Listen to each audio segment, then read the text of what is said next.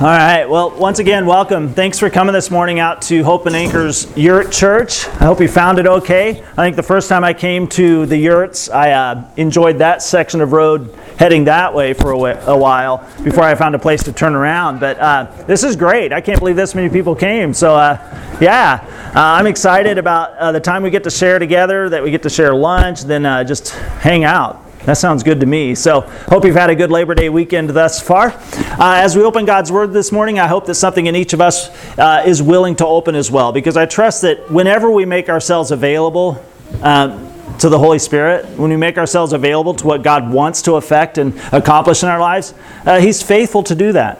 The Word tells us that He is faithful to complete that good work He began in you so long ago. And so, whether that long ago is today or years and years ago, our God is faithful.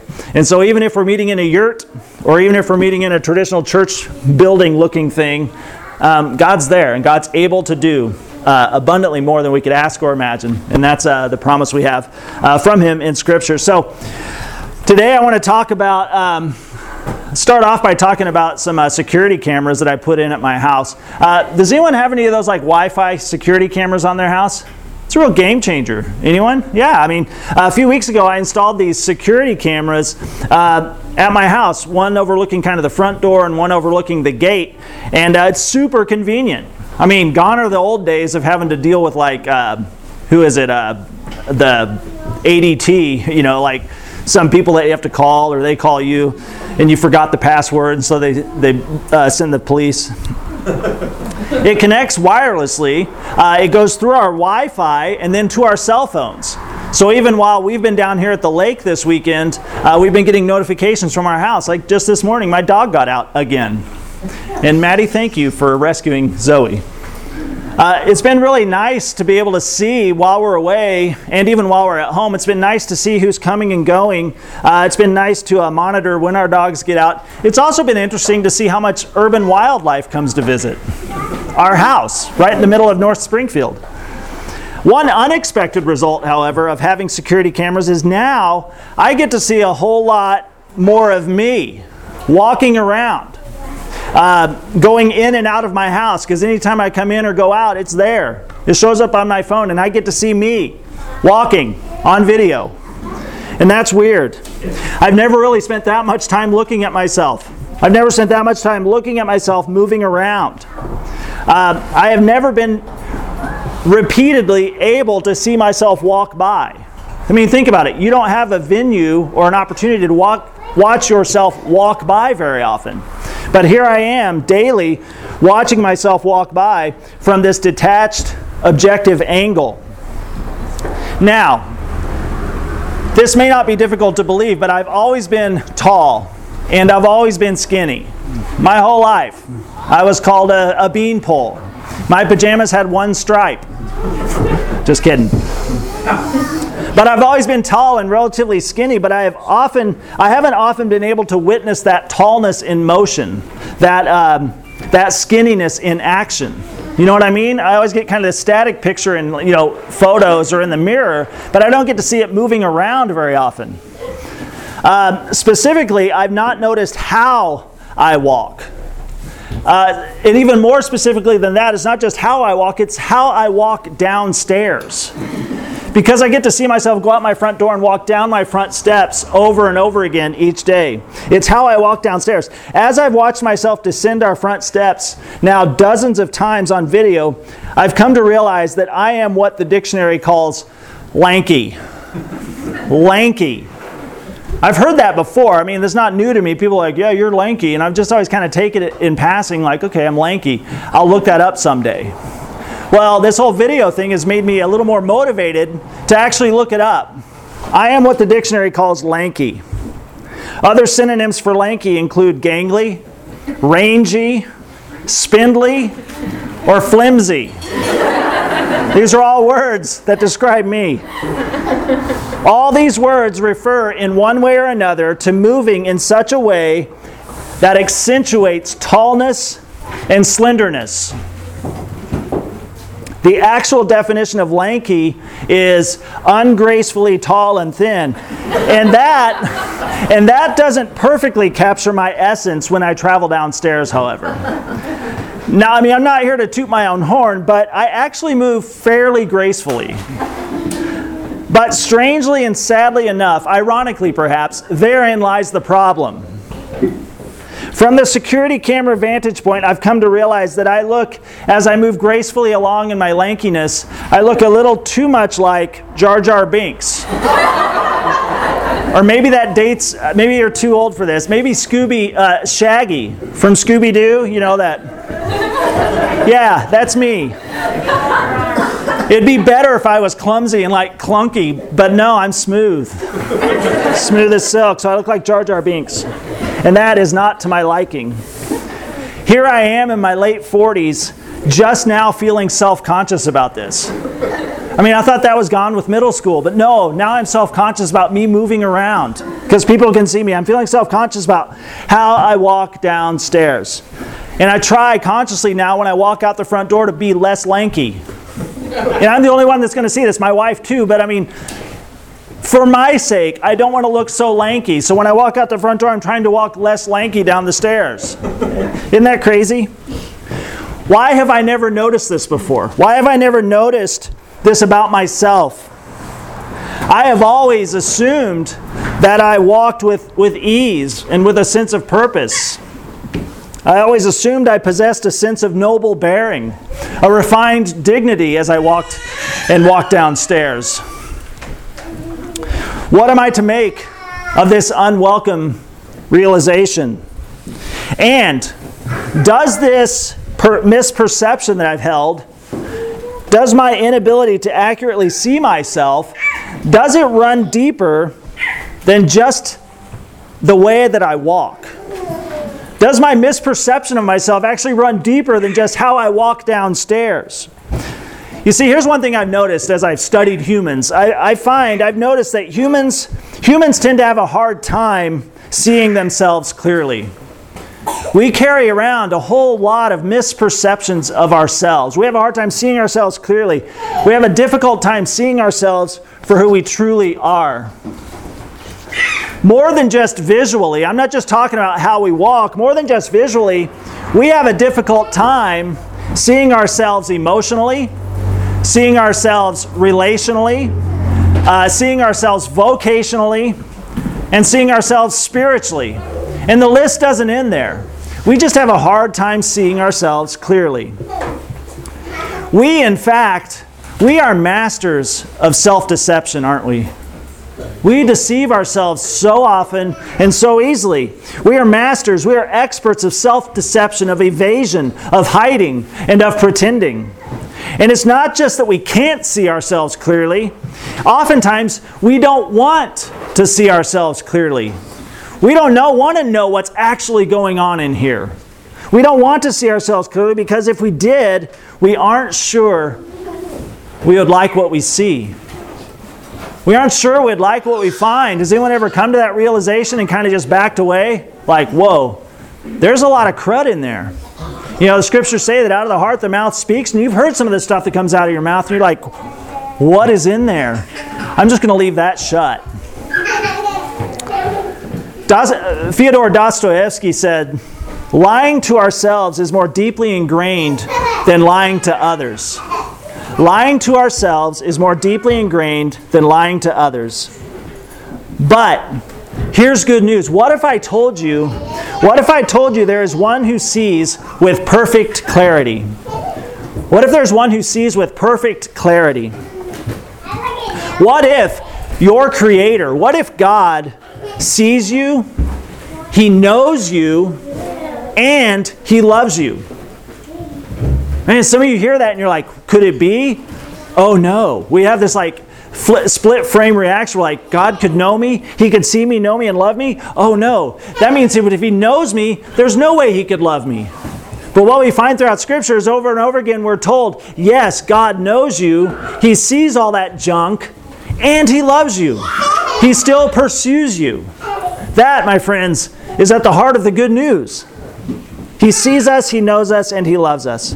You see, God does not suffer from a skewed perspective. God does not suffer from the deception of our outward appearances. When He looks at you, when God, the Creator, when He considers who you are, He is looking straight through.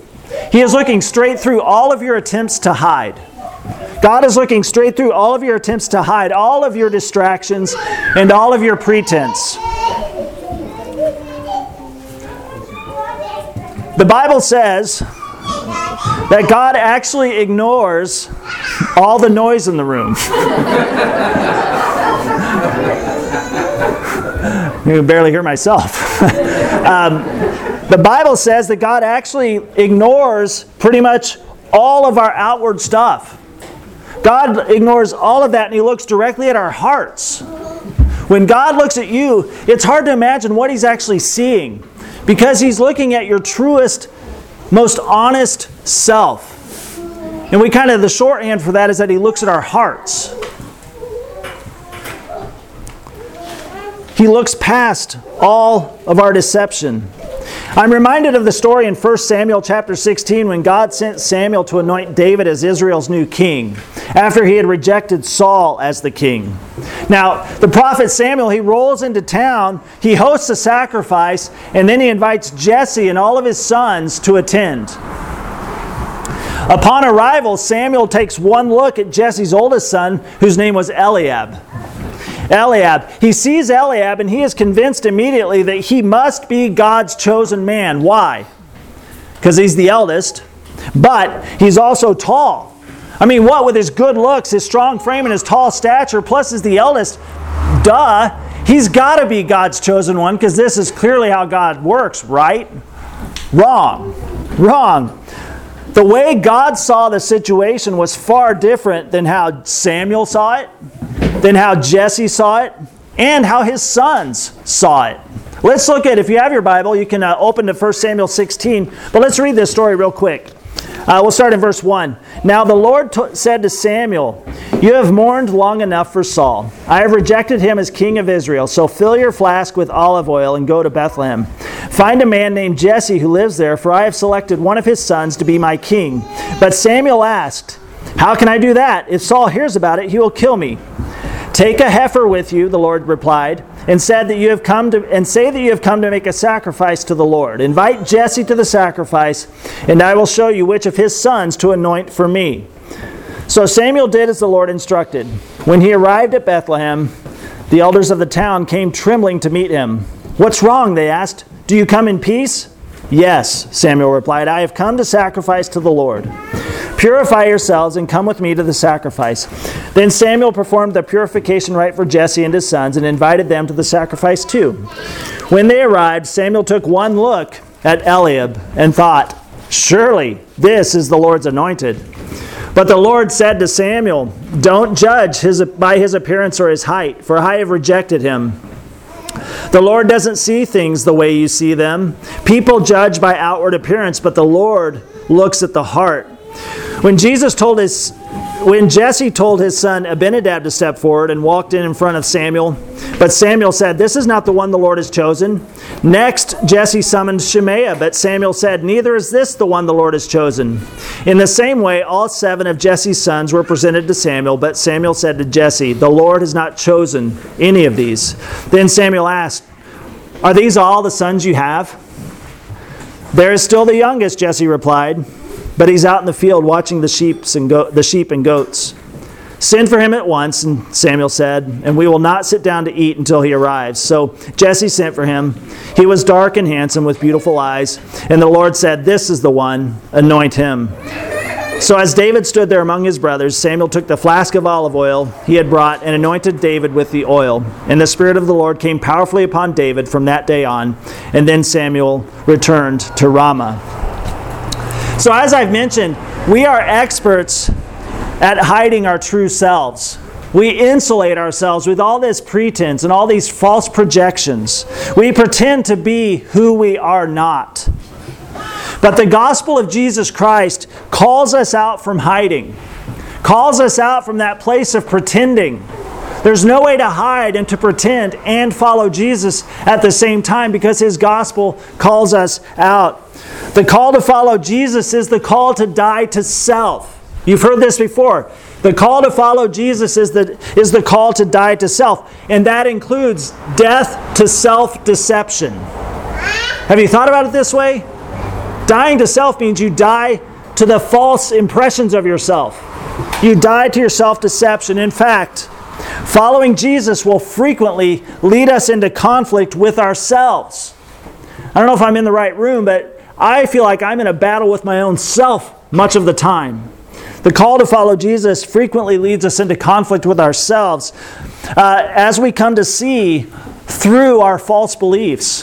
When we start to recognize all of our uh, inaccurate assumptions, we define ourselves so often and so easily by what we do. We define ourselves by what we control and by what we have because that's easier and it's less painful. But mercifully, God's Holy Spirit works in us to help expose those very things, those very things that keep us from stepping into our new and our true identity in Him. I'd like to read one more passage of Scripture real quick, but this is the story of the rich man and Jesus. The, the rich man that comes to Jesus and say, Hey, what do I need to gain eternal life? And he comes to Jesus. So look at Mark chapter 10. Mark chapter 10 starting in verse 17.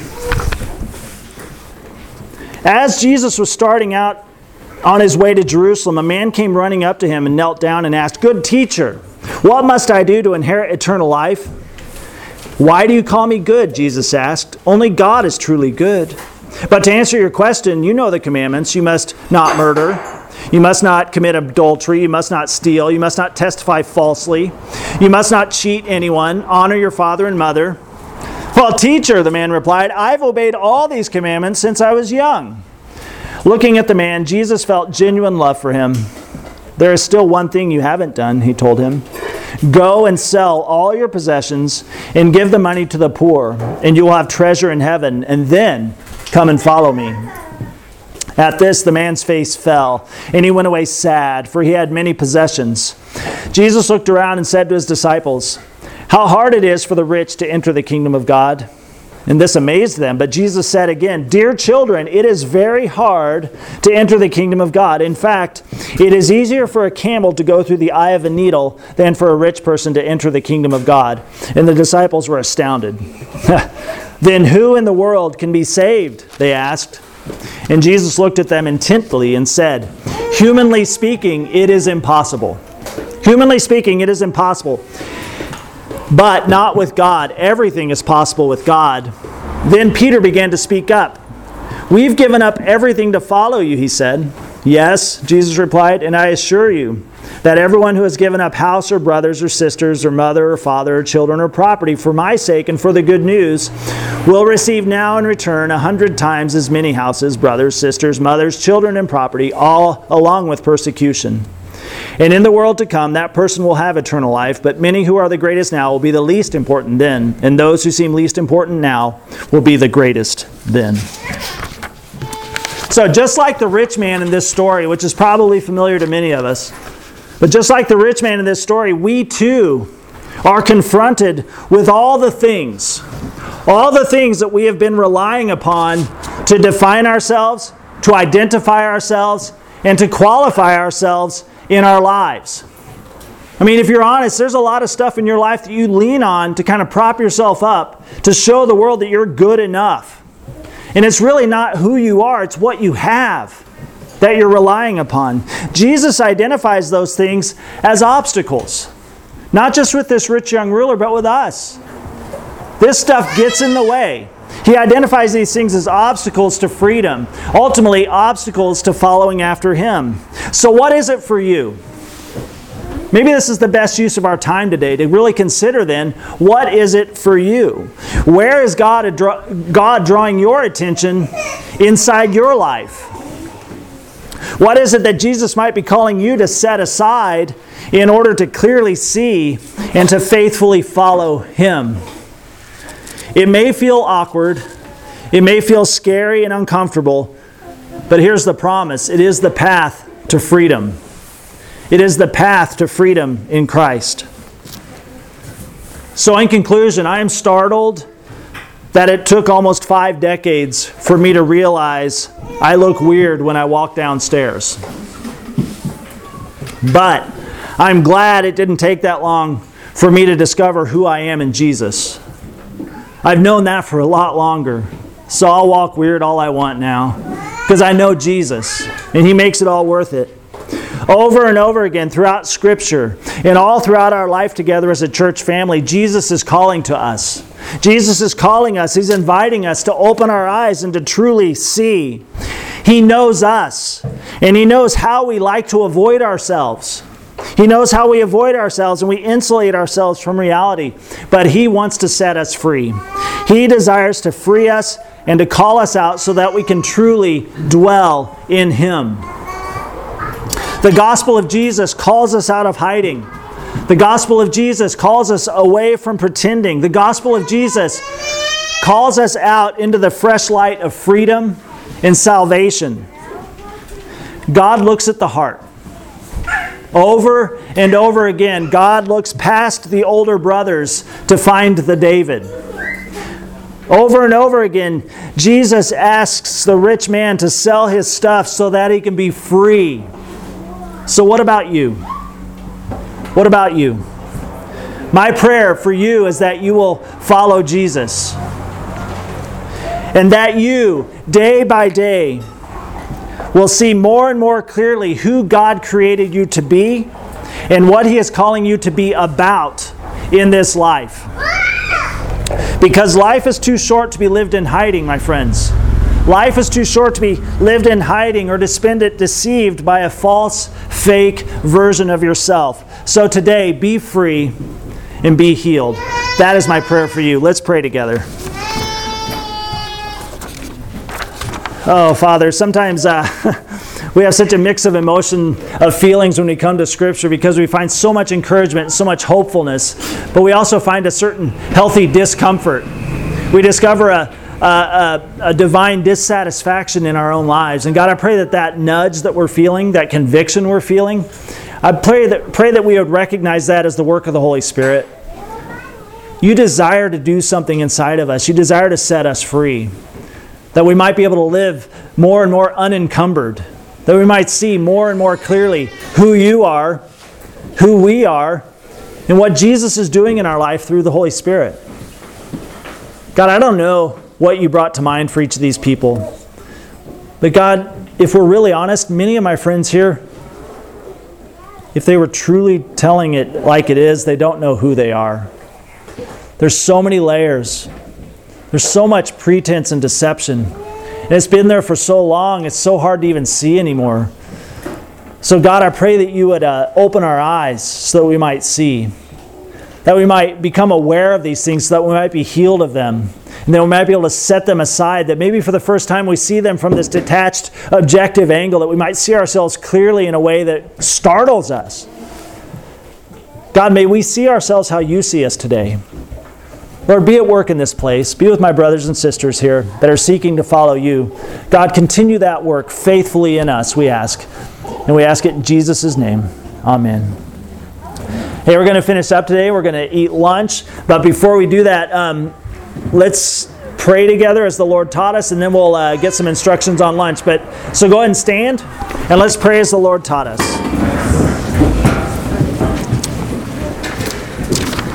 Our Father in heaven, hallowed be your name. Your kingdom come, your will be done, on earth as it is in heaven. Give us this day our daily bread, and lead us not into temptation. Oops. But deliver us from the evil one. Yours the kingdom, power, and glory forever. Saying the Lord's Prayer right is like Pastor 101, and I fail it repeatedly. I am so sorry, but I'm so thankful that you still love me, even though I mess up the Lord's Prayer so often. now, all glory to God who is able, through his mighty power at work within us, to accomplish infinitely more than we might ask or think. Glory to him in the church and in Christ Jesus through all generations, forever and ever. Amen. May the grace and peace of our Lord Jesus Christ be with you. Thanks, guys. You're awesome. Have a good time at lunch. Um, what do we need to do, uh, Amanda? Nick has hot dogs. Out on the grill, so the plates, plates are that direction, hot dog buns are that direction. There's some uh, Polish sausage going too, so start there and then come in for toppings. Uh, There's chili and vegan chili, so be lot of vegans who leave room for vegans. so thank you.